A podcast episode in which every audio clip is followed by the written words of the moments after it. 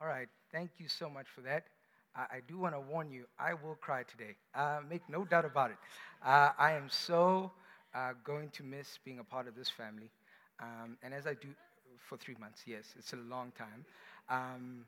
But as I do every year, I just want to thank you for who you are, who you've been to each other, who you've been to this community, and on a personal note, who you've been to me. I am so much more of a better person because of the many lives of people here. So thank you, this community. It reminds me that this book works. You know, when we are this kind of community to each other, it reminds me that what God said will happen when we are together really will happen. So thank you again for that. On that note, now time to move on to my business voice. Welcome, every nation. It is good to see you. All jokes aside, if you're a guest here, thank you so much for joining us. I really do hope you feel at home. We're on a series titled The King and His Kingdom, and we are taking a very quick, very brief look at the book of Matthew.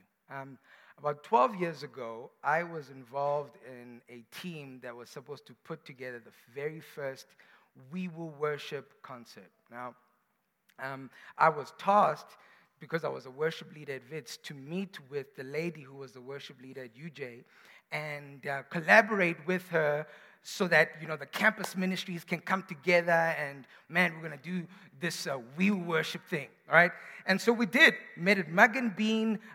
She came about an hour and a half late, but it was there, Mug and Bean. Now, that was the first mistake. Now, in my age group, 12 years ago, if you were to meet anyone at Mug and Bean, we knew one of two things were about to happen. One, it's either you're about to get into a relationship or you're about to be dumped. Either way, tissues are involved, okay? So we knew, right? That was the first mistake.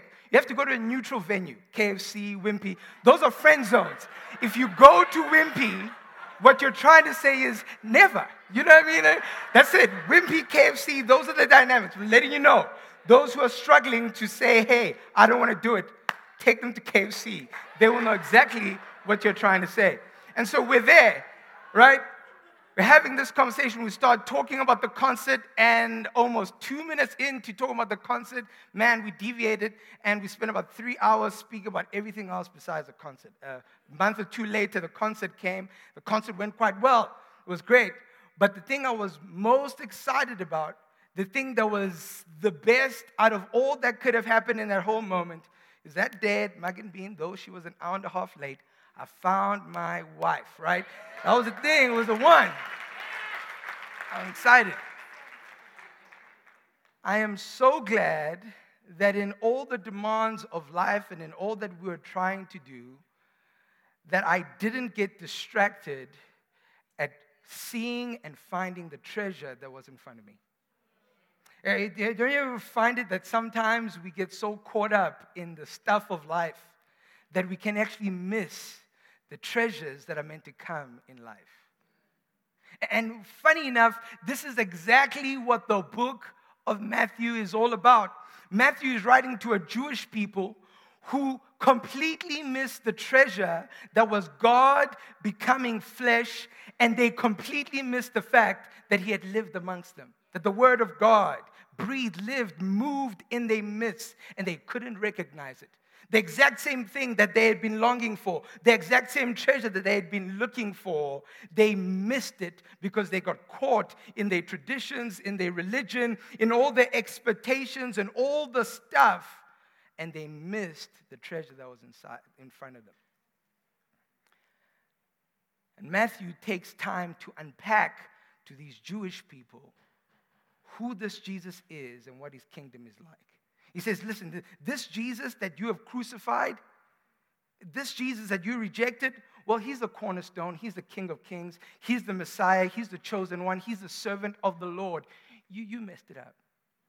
And all these things that he's doing, all these miraculous signs and wonders and these teachings that are filled with such life-giving authority and life-giving spirit, all these teachings that he's giving, the words and the deeds that he's demonstrating in front of you, all of these are to tell you that the kingdom of God has now violently and permanently come into the world, and you cannot stop it. This kingdom that God made so that all of life might be redeemed and restored to him. When the kingdom comes, it is meant to redeem and restore. It makes the crooked paths straight. That's why in whatever ministry career you're in, please don't miss what I just said.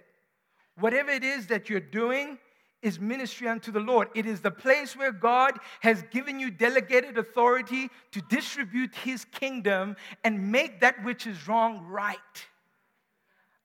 I am so glad you're doing what you're doing. I want you to know that you don't have to stand on a platform behind a pulpit to do the work of the kingdom.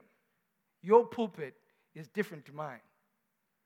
Mine is see-through and stuff like that. Yours might be a desk. Yours might be a computer. Yours might be a mic. Yours might be a pen. That is your pulpit from which you distribute the kingdom to the world.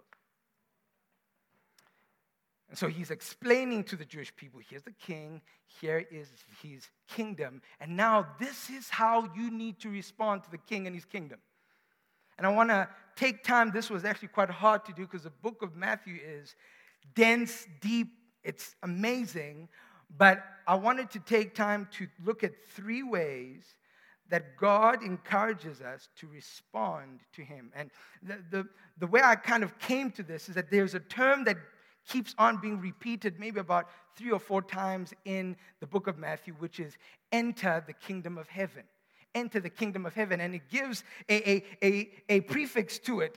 It is preceded by particular conditions.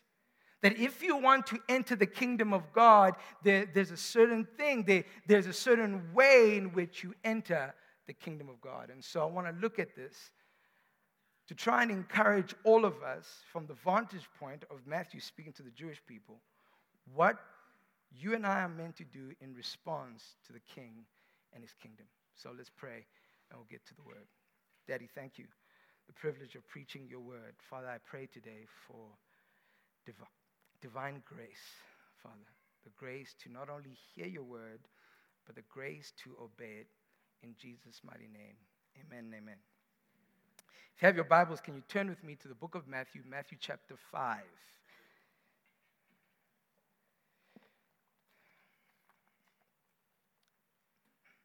Matthew chapter 5. The first tension I want us to talk about today is that when you are entering the kingdom, you have one or two options. It's either you try and approach God, you approach his kingdom through self-righteousness or Christ's righteousness. And only one of those allows you to enter. Here's what the Bible says, Matthew 5. Therefore, anyone who sets aside one of the least of these commandments and teaches others accordingly will be called the least in the kingdom of heaven. Let me expand very briefly on this. Ever had a friend who is watching something illegally or doing something illegal, and then they come to you, and you're like, it's fine. This is what that text means. Let me help you again. Therefore, any one of you who sets aside one of the least of these commands and teaches others accordingly to do so, you will be the least in the kingdom. When you agree, when you go, you know what, it's okay, go ahead, do it, it's fine. What are you saying? You're saying, hey, it's okay for people of the kingdom to do this. Well, the Bible says, well, if you forgo even the least of these commands, you will be the least in the kingdom. But whoever practices and teaches these commands will be called great in the kingdom of heaven. For I tell you, this is the verse, for I tell you that unless your righteousness surpasses or exceeds or supersedes that of the Pharisees and the scribes or teachers of the law, you will certainly, truly, thoroughly, you will not enter the kingdom of heaven. I want you to think about that for a moment. If you were a Jewish person hearing that for the very first time, that would have blown your mind. In the Old Testament, we had the 10 commandments. The Pharisees had about 600 commandments that they memorized and tried to obey. Jesus is saying, if your righteousness doesn't supersede these guys, you won't get in. Every Jewish person would have freaked out because it's almost impossible to see how you can be more righteous than the epitome of righteousness in Jewish culture, which was Pharisees and scribes. But Jesus is trying to make a point. He's trying to get us to understand that there is a righteousness that seems righteous to the world, but it still doesn't get you into the kingdom. The Pharisees have taken hold of a self-righteousness that leads to weary, being fatigued, being tired. Why? Because you need self in order to be righteous. Every single day, you need to make sure you do all the right things. You need to check all the right boxes. And here's what he says. Those kind of people, they won't make it in. The only kind of people who make it in are those who rely on Christ's righteousness. And that righteousness leads to rest. It's what he promised the Israelites. He said, listen, I'm going to send you into the promised land where I will give you rest, the land of milk and honey. His desire for you and I has always been, since the Old Testament, that we would actually live and demonstrate the kingdom from a place of rest. And so that's what he's saying to the Jewish people. That's what he's saying to his disciples. Certain cultures like speaking in particular ways to communicate importance. So maybe a culture that you might know, when they're trying to communicate how important an event is, they'll speak in venue. Like, hey, we're having the wedding at the Hyatt Hotel, okay? At the Radisson Blue, at the Maslow. Then you know it's about to go down. Other cultures will speak in guest speaker. Hello, how you doing? We're having Barack Obama around. Don Wrigley will be in the building, you know, whatever it is. Oh, wow, that's amazing. In my culture, I'm a Xhosa guy. When I speak in terms of importance, we speak in animal, okay? You have to speak in animal. That's the only way Xhosa people can understand how important the venue is. So if I'm coming to your house and you're having chicken, I know it's not that important, you know. I know, okay, I can miss this one, okay? But you, in Xhosa culture, you have to speak in animal to kind of delineate, like, this is important. So this last weekend, I was at my dad's retirement thing for 2 days. We slaughtered 2 cows, 23 sheep, and for the vegetarians, 17 chickens, okay? Blazing. Now, you know what I mean. That means it was going down. It was killer. It was important. 2 cows, 23 sheep, 17 chicken, you knew. Like, people who we don't even know, they don't even know my dad, just grabbing a leg, just, this, it's happening. In Jesus' day, Jewish people, when they spoke of preeminence, when they spoke of importance, they spoke in law and deeds. Look at what I did. Look how many laws I obeyed. I deserve to sit on that chair because I am such a law-abiding Jewish man. They spoke in law and in deeds and in works to create this idea that they are important. It doesn't work like that in the kingdom. In the kingdom, when you want to communicate preeminence or importance, you have to speak in Jesus. You have to speak Jesus. It is the only way to open all the doors of the kingdom. Your works and your ability to abide in the law doesn't open one door in the kingdom.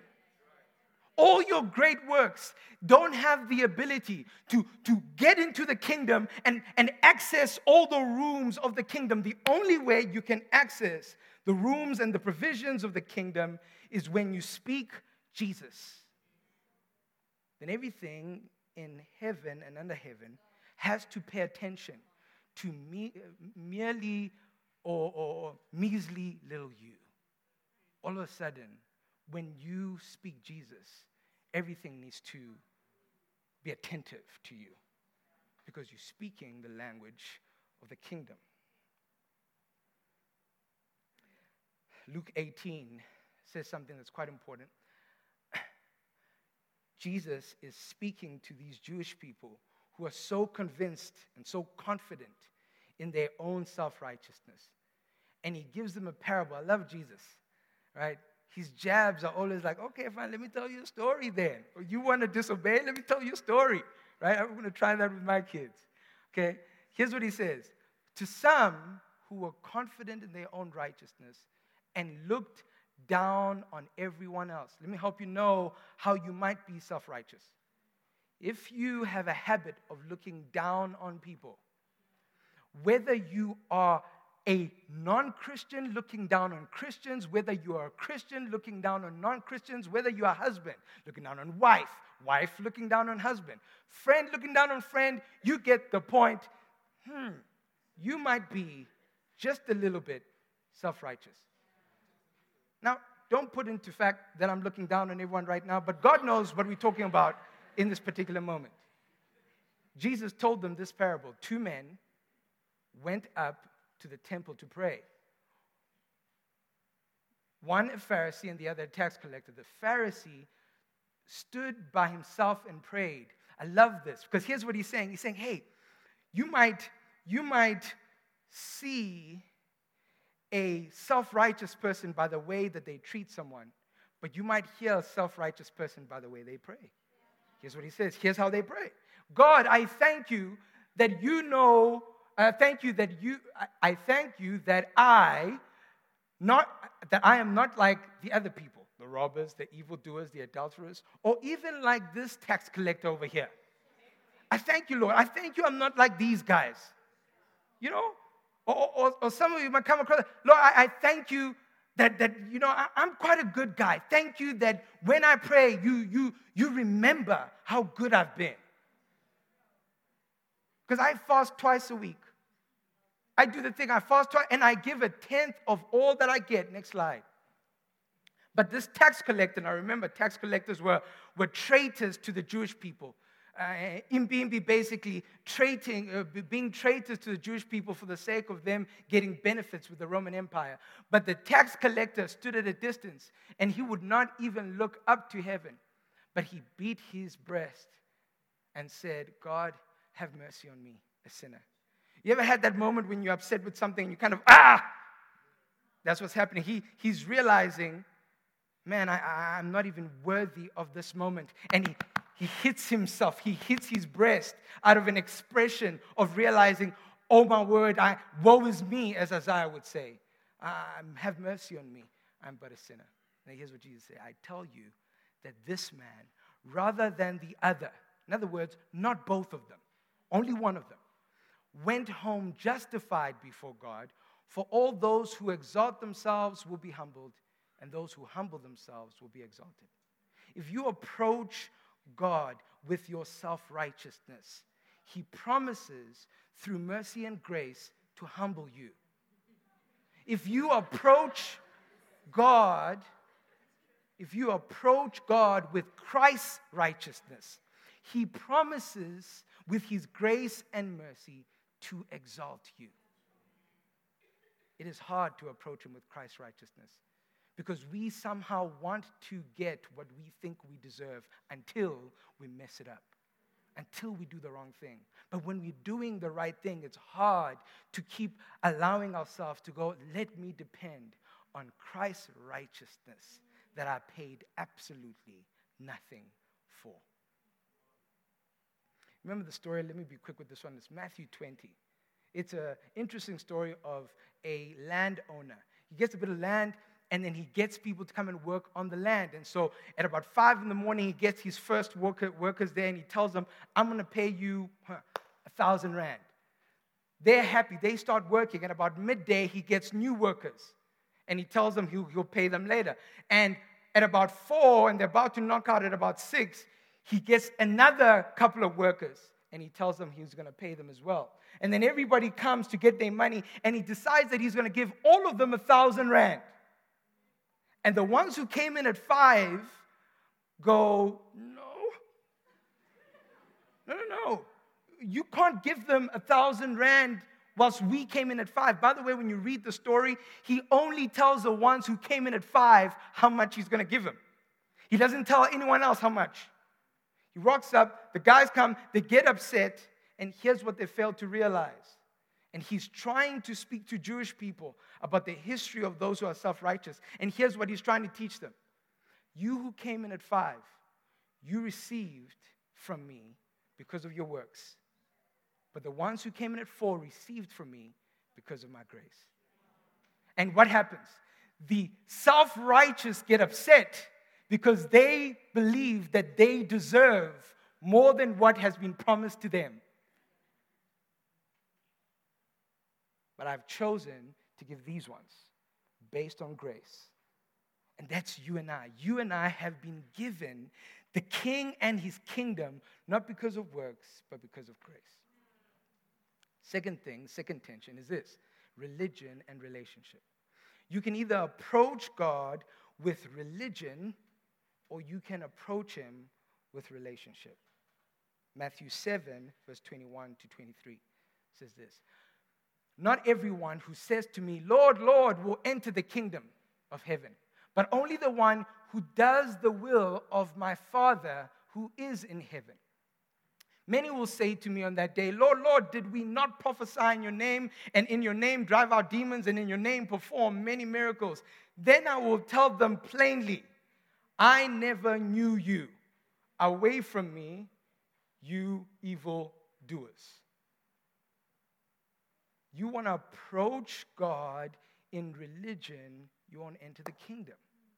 The only way you can enter the kingdom is if you approach him through relationship.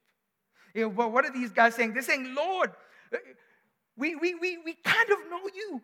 But if you think we don't know you, just look at all the things that we've done.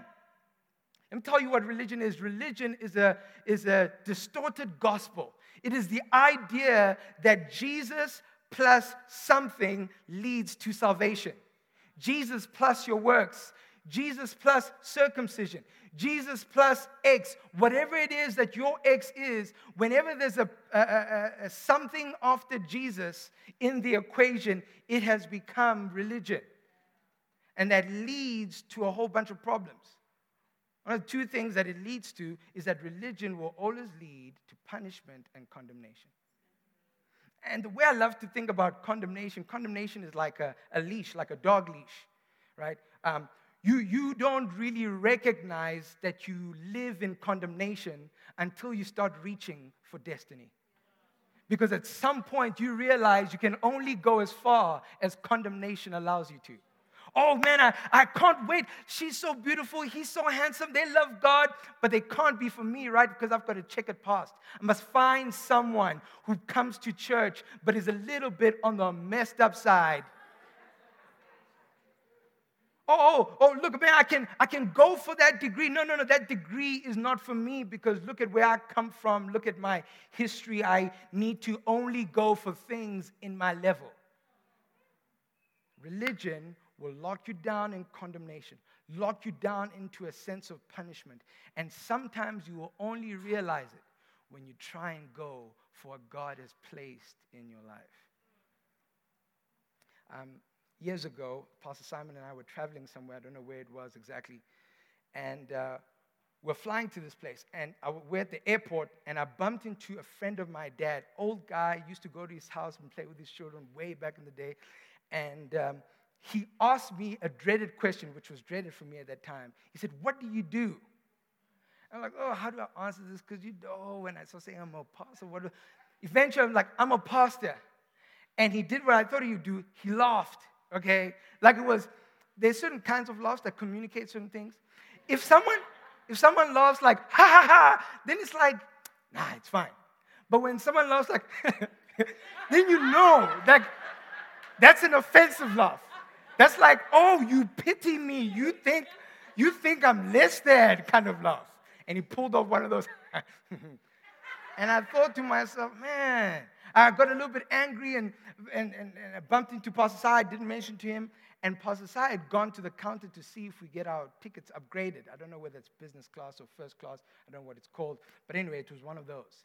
Now, I'd heard about it. I'd never flown first class before, and I haven't since. Lord, hear my prayers.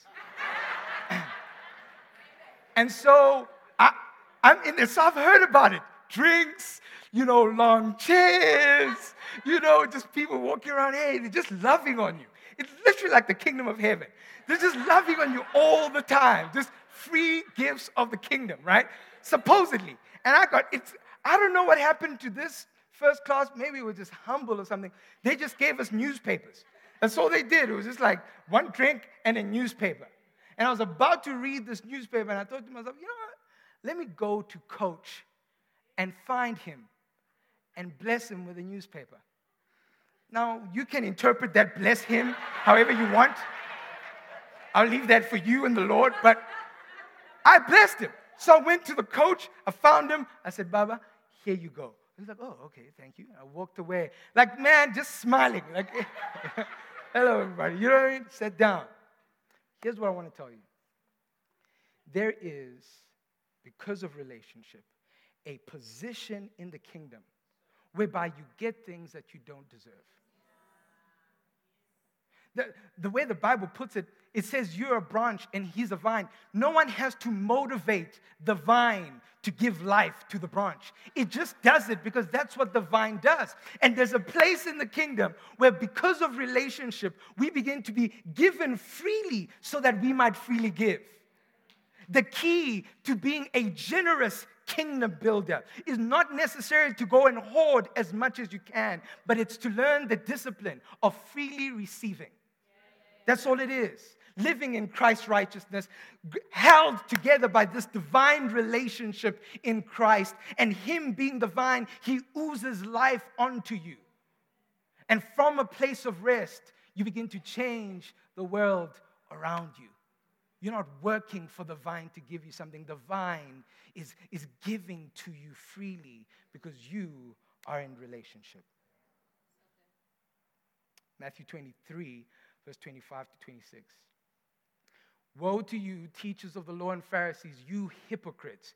You clean the outside of the cup and dish, but inside they are full of greed and self-indulgence. Blind Pharisee, first clean the inside of the cup and dish, and then the outside also will be clean. Here's what it's saying. He's saying you can't do both at the same time. The religious want to approach the world with a clean outside. But if you try and clean the outside, you cannot clean the inside. But those who are in relationship focus on cleaning the inside. They allow the relationship of being with Christ to change them from the inside out. And at some point, without them even recognizing it, all of a sudden, the outside of the cup looks clean, only because they were in relationship. You know, one of the things I've so appreciated about God, that in my greatest moments, He reminds me it was because of His grace. And in my worst moments, He reminds me He's still going to give me grace. So at any moment, whether I feel dirty or I feel clean, that grace that comes inside of me, works inside of me, is always producing a fruit that will come out in the world in a way that brings about impact. Only if I am attached to the vine. Attach yourself to the vine. Last point.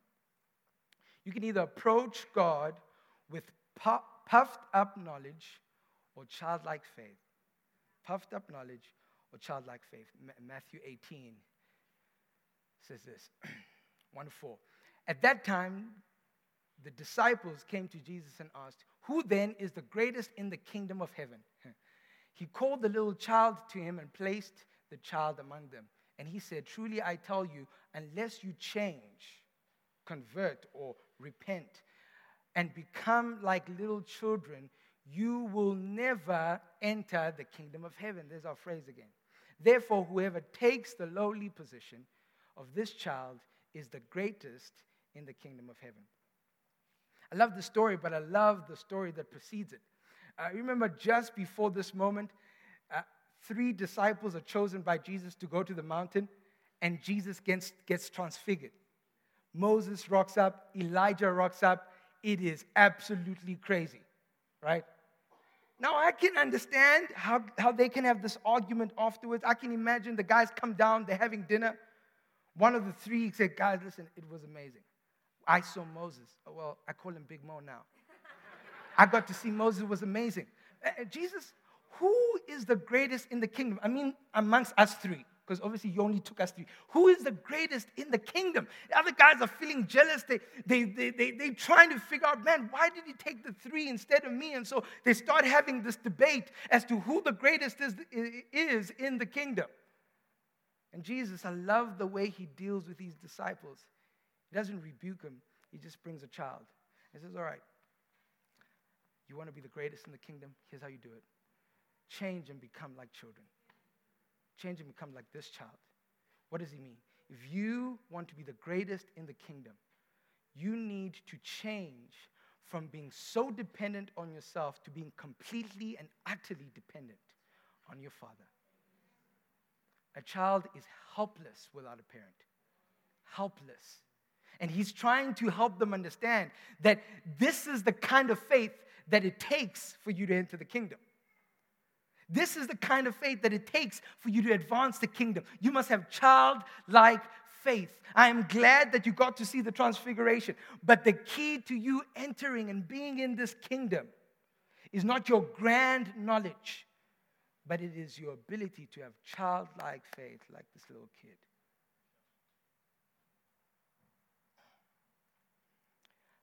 My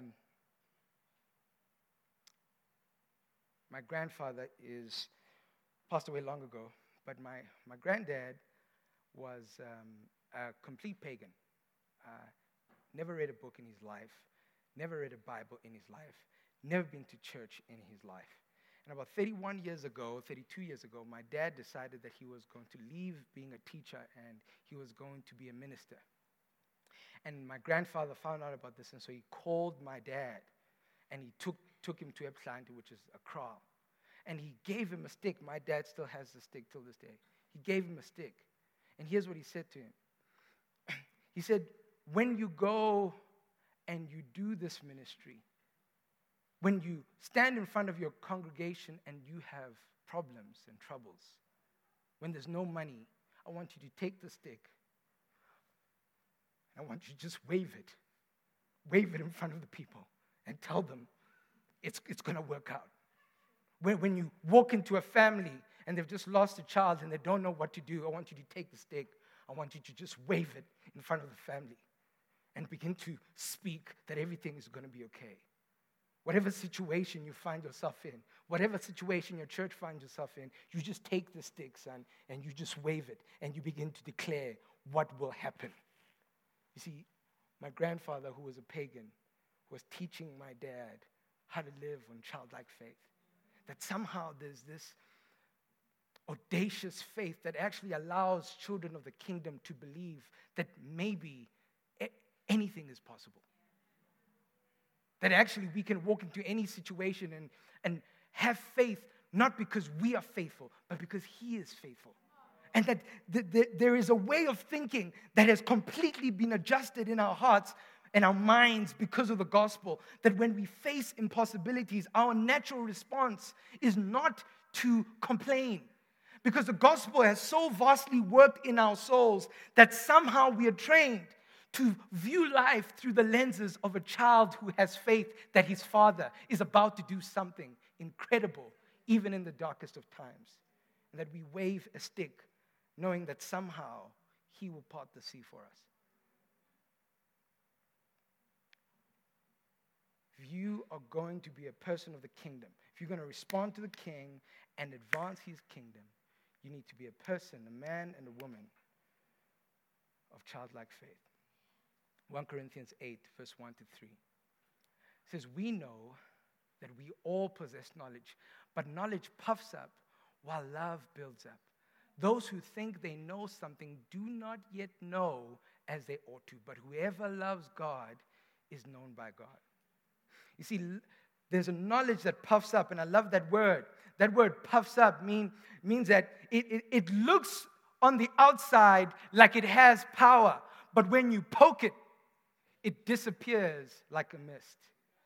When you probe it, it lacks substance, character. It's just knowledge that's puffed up to try and pretend like somehow it has it all together. And he says, no, don't do that. Don't have this knowledge that puffs up. Rather have this love that builds up. Rather approach life differently than these guys who think that they need to know it all in order to make an impact, in order to bring change. Your knowledge is not enough to advance the kingdom the way the kingdom needs to be advanced. You actually need a radical, absolutely mind-boggling kind of faith.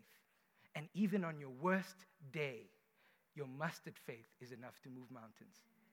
Even when you don't feel like you got all that faith together, just that little mustard seed faith, the Bible says that's enough. That's enough. It can move mountains.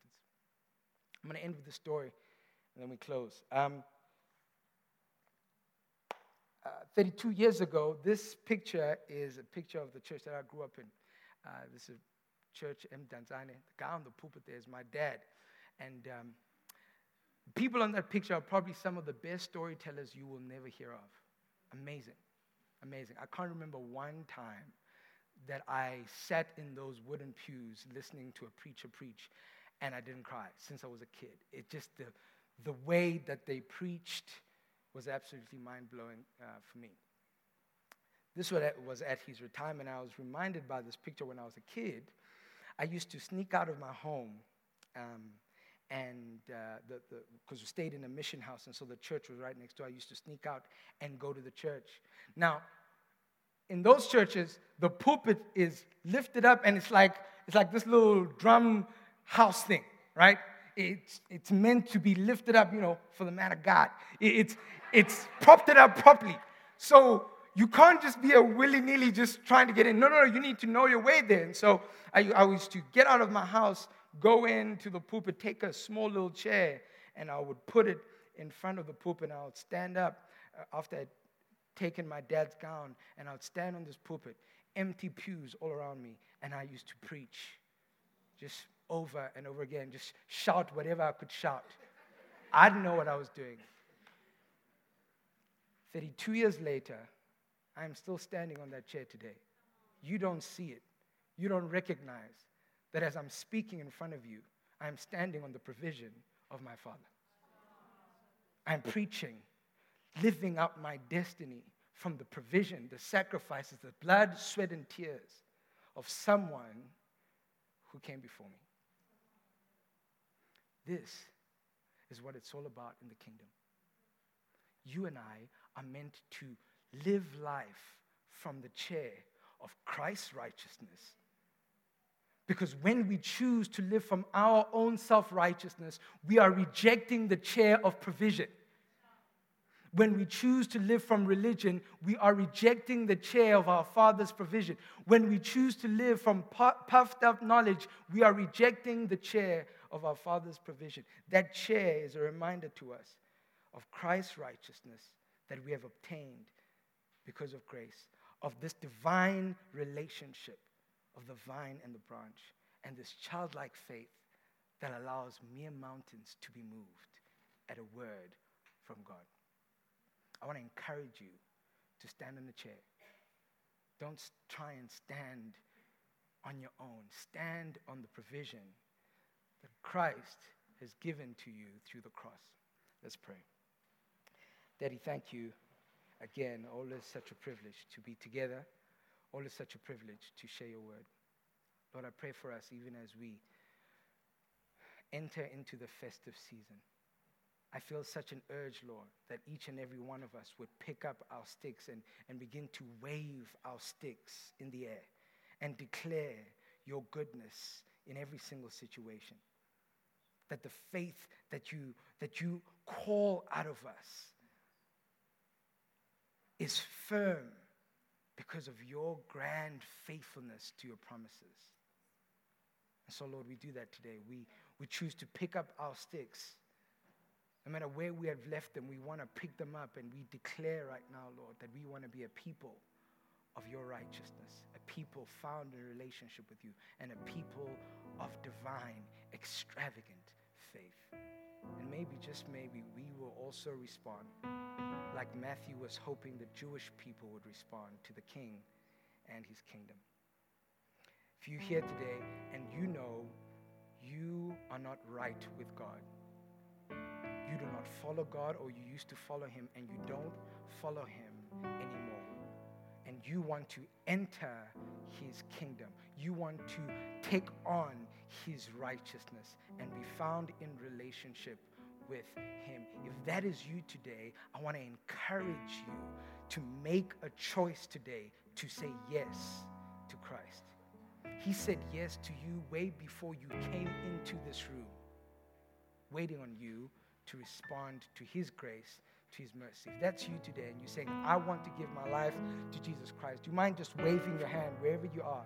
Just shoot it right high up, and I want to pray with you, and I want to make sure that you get some content as you make this decision. Anyone here who's saying, that's me, I want to give my life to Jesus? Anyone here today? Anyone here today who's saying, I want to give my life to him? Is anyone here?